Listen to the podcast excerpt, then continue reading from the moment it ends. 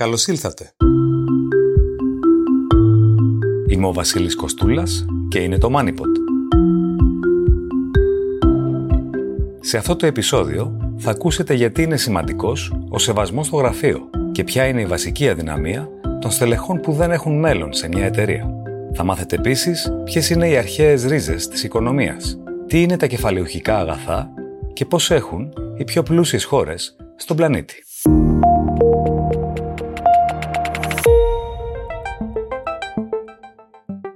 Πόσο σημαντικό είναι το καλό κλίμα στο γραφείο, βοηθά ο ανταγωνισμός στο εσωτερικό μιας εταιρείας, μπορεί μια πώληση να είναι βελούδινη; Το MoneyPod φιλοξενεί το CEO της Αμερικανικής Zenger Folkman, συγγραφέα 13 βιβλίων για την ανάπτυξη ηγεσίας, Jack Zenger.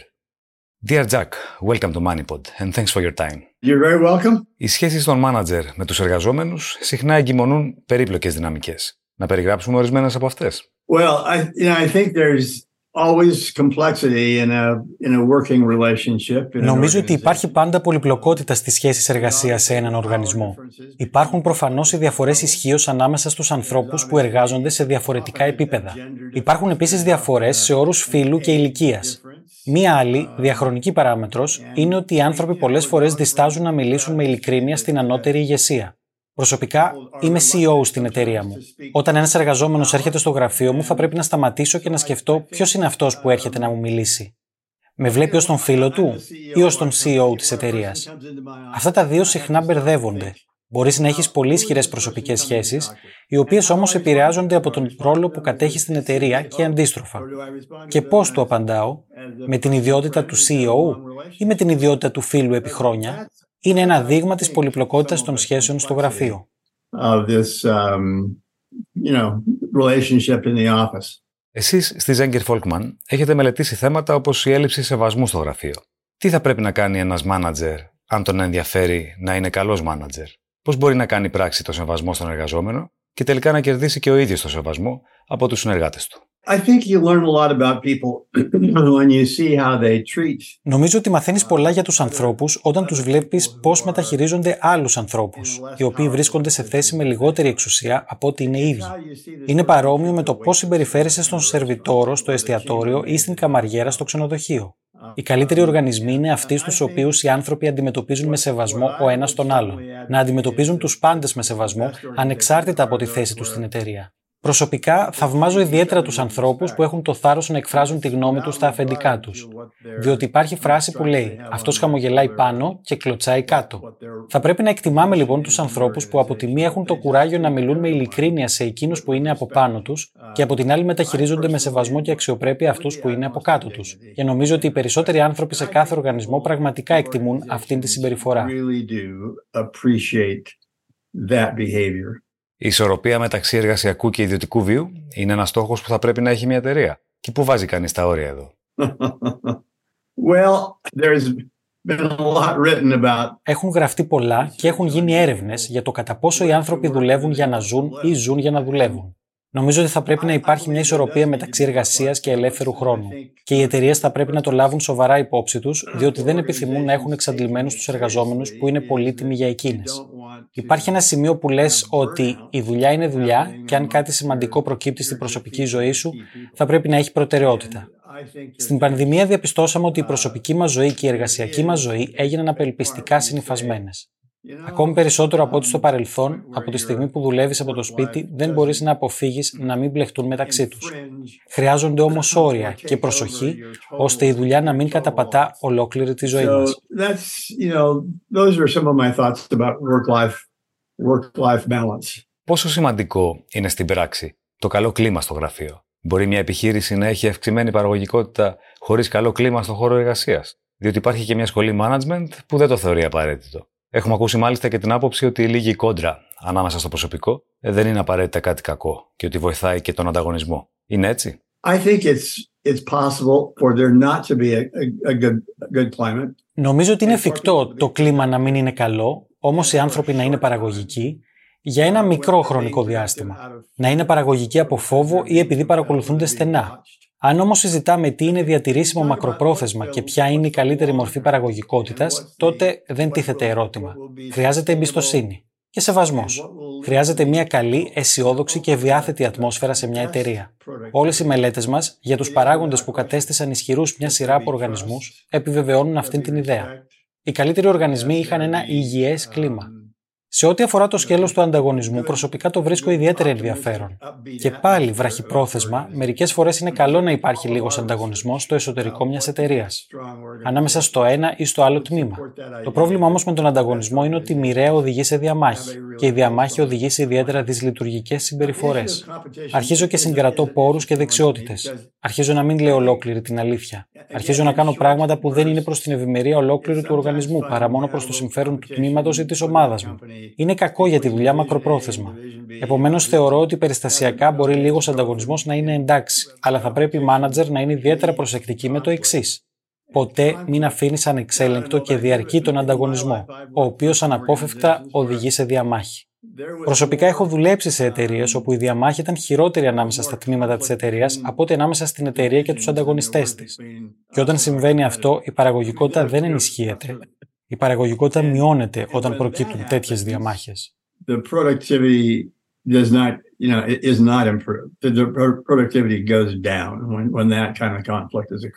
Τι μπορεί να κάνει ένας εργαζόμενος όταν αντιμετωπίζει μια προβληματική συμπεριφορά από τον διπλανό του στην καθημερινότητά του στο γραφείο; As a leader in an organization, um, Ω ηγέτης σε έναν οργανισμό, δεν έχω το δικαίωμα να σου πω πώς να νιώθεις. Πώ να νιώθεις για έναν άλλο εργαζόμενο ή για οτιδήποτε άλλο. Έχω όμως το δικαίωμα να επιμείνω στην παράμετρο της συμπεριφοράς. Πώς να μεταχειρίζεσαι τους άλλους, πώς να μιλάς. Ω ηγέτης της εταιρείας, έχω δικαίωμα και ενδιαφέρον σε αυτό το επίπεδο. Επομένως, όταν βλέπεις δύο υπαλλήλους να βρίσκονται σε πόλεμο μεταξύ τους, σοφός μάνατζερ δεν είναι αυτός που στέκεται στην άκρη και το παρακολουθεί να διαδραματίζεται, αλλά αυτό που κάνει κάποια βήματα για να επιλύσει το πρόβλημα. Ένα από τα πράγματα που μαθαίνει κανεί ω γονέα όταν έχει δύο παιδιά και τσακώνονται είναι να τα αφήνει μερικέ φορέ να τα βρουν από μόνα του. Σε έναν οργανισμό όμω οφείλει να πιάσει του δύο ανθρώπου και να του πει: Κοιτάξτε, ό,τι συμβαίνει μεταξύ σα γίνεται σε όλο το νερό. Το συνέστημα είναι μεταδοτικό. Όταν αρχίζει να κάνει πράγματα που είναι εχθρικά απέναντι στον άλλον, όταν δεν σέβεσαι και δεν είσαι ευγενικό με τον άλλον, αυτό μολύνει ολόκληρο το βαρέλι. Θα μπορούσα ευχαρίστως να κάνω τον διαιτητή, αλλά δεν είναι εντάξει να είστε σε πόλεμο μεταξύ σας.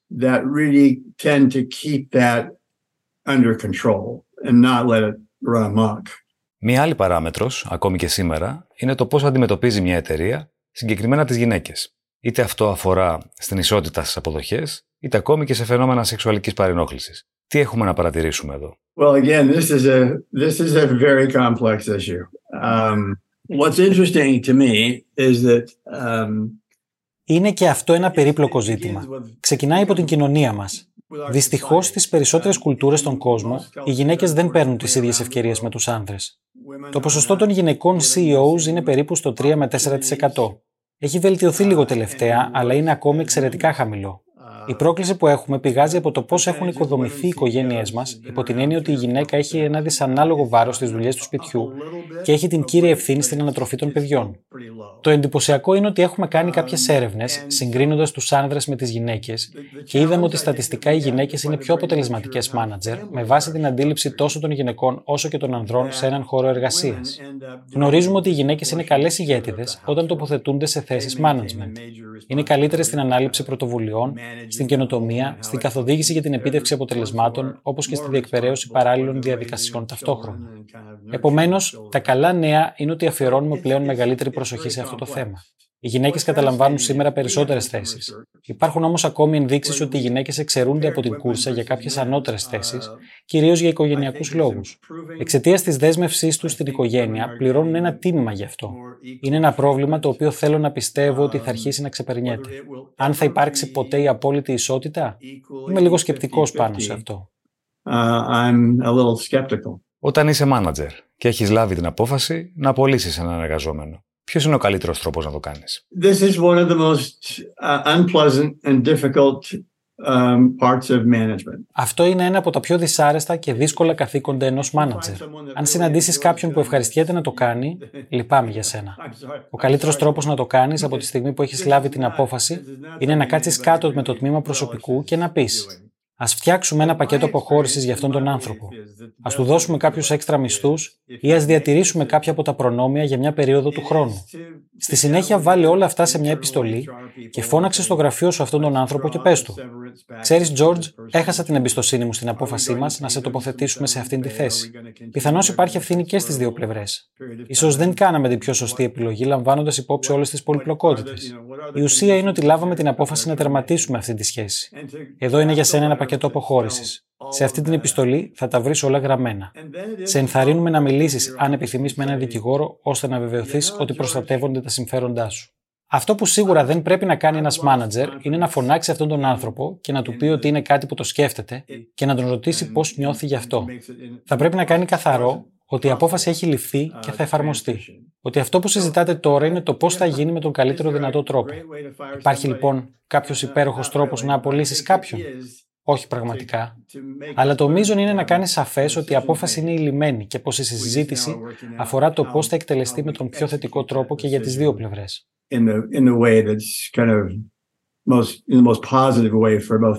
Συνοψίζοντας, ποια είναι τελικά τα χαρακτηριστικά εκείνα που ξεχωρίζουν στην αξιολόγηση ενός μάνατζερ και καθορίζουν την ποιότητά του; Ποιος είναι ο καλός ο μάνατζερ; Θα ξεχώριζα δύο-τρία πράγματα. Δουλεύουμε με έναν άνθρωπο, ο οποίος είναι επικεφαλής εκπαίδευσης σε μια μεγάλη επιχείρηση τροφίμων, εδώ στις Ηνωμένες Πολιτείες. Το 2008 αποφάσισαν ότι έπρεπε να πάυσουν μια σειρά από στελέχη τους, όπως και έκαναν. Μας ζήτησε λοιπόν να εξετάσουμε τα δεδομένα που είχαμε για αυτούς τους ανθρώπους μετά από χρόνια συνεργασίας Ήθελε να μάθει αν είχαν κάποια κοινά χαρακτηριστικά οι άνθρωποι τους οποίους επέλεξαν για λήξη της συνεργασίας, αν υπήρχε κάποιο κοινό νήμα.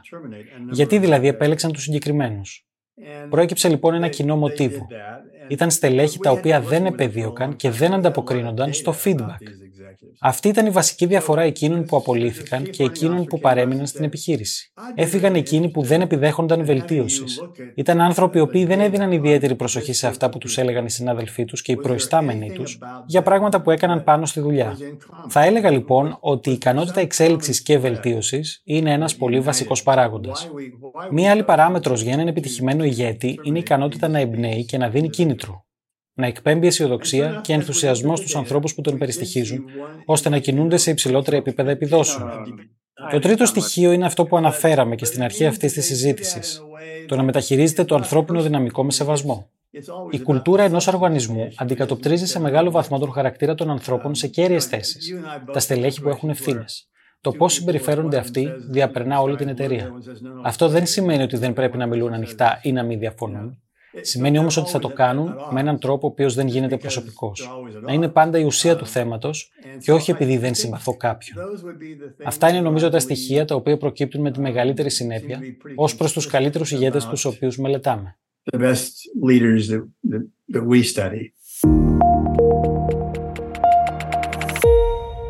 Ιστορία Η οικονομία, στη βασική της μορφή, ξεκίνησε την εποχή του Χαλκού, την περίοδο μεταξύ 4.000 έως 2.500 π.Χ. Τα πρώτα γραπτά έγγραφα εντοπίστηκαν σε τέσσερις περιοχές, στη Σουμέρ και Βαβυλωνία, στην κοιλάδα του ποταμού Ινδού, όπου βρίσκονται σήμερα το Αφγανιστάν, το Πακιστάν και η Ινδία, κατά μήκος του ποταμού Γιάνγτσε στην Κίνα και στην κοιλάδα του Νείλου, στην Αίγυπτο. Οι κοινωνίες σε εκείνες τις περιοχές ανέπτυξαν συστήματα σημειογραφίας, χρησιμοποιώντας σημάνσεις σε πύληνες πλάκες, πάπυρους και άλλα υλικά για να υπολογίσουν τις καλλιέργειες, τα ζώα και τη γη. Τα πρώτα λογιστικά αυτά συστήματα, που προέκυψαν παράλληλα με τη γραπτή γλώσσα, περιλάμβαναν μεθόδους για την παρακολούθηση των μεταβιβάσεων περιουσίας, με τους όρους της εποχής. Επίσης για την καταγραφή χρεών και τις πληρωμές τόκων. Από την τρίτη χιλιετία π.Χ. και μετά, Αιγύπτιοι γραφείς αποτύπωναν τη συλλογή και την αναδιανομή γης και αγαθών. Σουμέριοι έμποροι ανέπτυξαν τρόπους υπολογισμού του ανατοκισμού για μια περίοδο μηνών ή και ετών. Ο κώδικας του Χαμουραμπή, την περίοδο 1810 έως 1750 π.Χ., θεωρείται το πρώτο έργο οικονομικής σύνθεσης, καθώς καθόριζε κανόνες για την οικονομική δραστηριότητα και παρήχε ένα λεπτομερές πλαίσιο για το εμπόριο, συμπεριλαμβανομένης της επιχειρηματικής ηθικής για τους εμπόρους. Στην πρώτη χιλιετία π.Χ. εμφανίστηκαν πιο λεπτομερή γραπτά για την οικονομική σκέψη και πρακτική. Ο Έλληνας φιλόσοφος και ποιητής Ισίωδος γράφοντας στον 8ο αιώνα π.Χ., με το έπος «Έργα και ημέρες», έθεσε αρχές για τη διαχείριση ενός αγροκτήματος. Ο Αθηναίος στρατιωτικός ηγέτης, φιλόσοφος και ιστορικός, Ξενοφών, με την πραγματεία οικονομικών, εξέλιξε την έννοια της οικονομικής διαχείρισης μιας περιουσίας. Με τη σειρά του, ο Αριστοτέλης, με τα πολιτικά, το 350 π.Χ., ανέπτυξε περαιτέρω αυτές τις ιδέες, καταλήγοντας στο συμπέρασμα ότι παρόλο που ήταν προτιμότερη η ιδιωτική ιδιοκτησία περιουσίας, η συσσόρευση πλούτου για χάρη της ήταν άτιμη. Τον 4ο αιώνα π.Χ., τα δοκίμια Γκουάντζη στην Κίνα εξηγούσαν την τιμολόγηση της προσφοράς και της ζήτησης, εξετάζοντας την προσφορά του χρήματος και τη σημασία ενός σταθερού νομίσματος. Μεταξύ άλλων, συμπέραναν ότι τελικά τα χρήματα και όχι οι στρατοί κέρδιζαν τους πολέμους. Στη Δυτική Ευρώπη, κατά το Μεσαίωνα, η οικονομική θεωρία μπλεκόταν συχνά με θέματα ηθικής, όπως προκύπτει από το έργο του Θωμά Ακινάτη το 1225. Ακολούθησε η λεπτομερής ανάλυση του Τινήσιου Ιμπν Χαλτούν το 1330, την οποία αναγνώρισαν προσωπικότητες όπως η Μακιαβέλη και Χέγκελ. Γεννήθηκαν έτσι κάποιες από τις ιδέες που επηρέασαν οικονομολόγους και φιλοσόφους όπως ο Άνταμ Σμιθ αιώνες αργότερα. Τι είναι τα κεφαλουχικά αγαθά; Πρόκειται για τα περιουσιακά στοιχεία μιας παραγωγικής διαδικασίας. Είναι το σύνολο των οικονομικών αγαθών που απαιτούνται ή χρησιμοποιούνται για την παραγωγή άλλων αγαθών που τίθενται προς πώληση. Σε αυτά συμπεριλαμβάνονται ο κτηριακός και μηχανολογικός εξοπλισμός μιας επιχείρησης, γνωστά ως πάγια ή διαρκή αγαθά. Επίσης τα αγαθά προς επεξεργασία, αλλά και τα αγαθά για την τροφοδότηση και λειτουργία της παραγωγής. Κεφαλαιουχικά αγαθά μπορεί να είναι στην πράξη εξοπλισμός όπως το ψυγείο σε ένα σούπερ μάρκετ, το οποίο συντηρεί τα τρόφιμα που στη συνέχεια θα πωληθούν στον καταναλωτή. Η σημασία τους είναι καταλητική, καθώς καθιστούν ικανή την παραγωγή σε μια δραστηριότητα, εξού σημαντικές και οι λεγόμενες κεφαλαιουχικές επενδύσεις. Το ήξερες; Οι πέντε μεγαλύτερες οικονομίες στον κόσμο αντιπροσωπεύουν το μισό παγκόσμιο ΑΕΠ.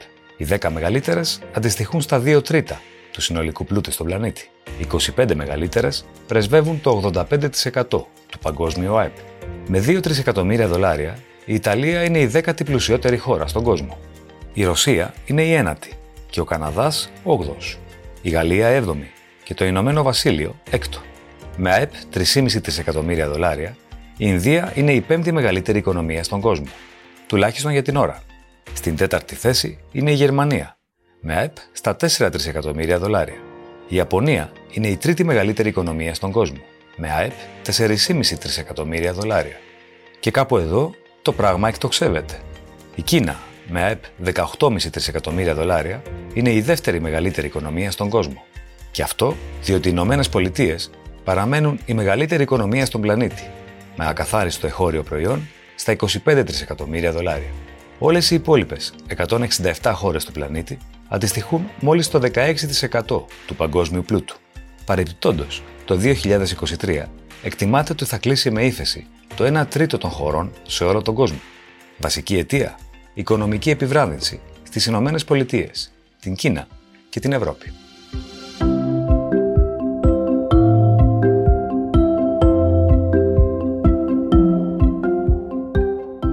Ακούσατε το MoneyPod. Ακολουθήστε μας στο Spotify, τα Apple ή τα Google Podcasts. Ραντεβού ξανά την επόμενη Τετάρτη. Γεια και χαρά!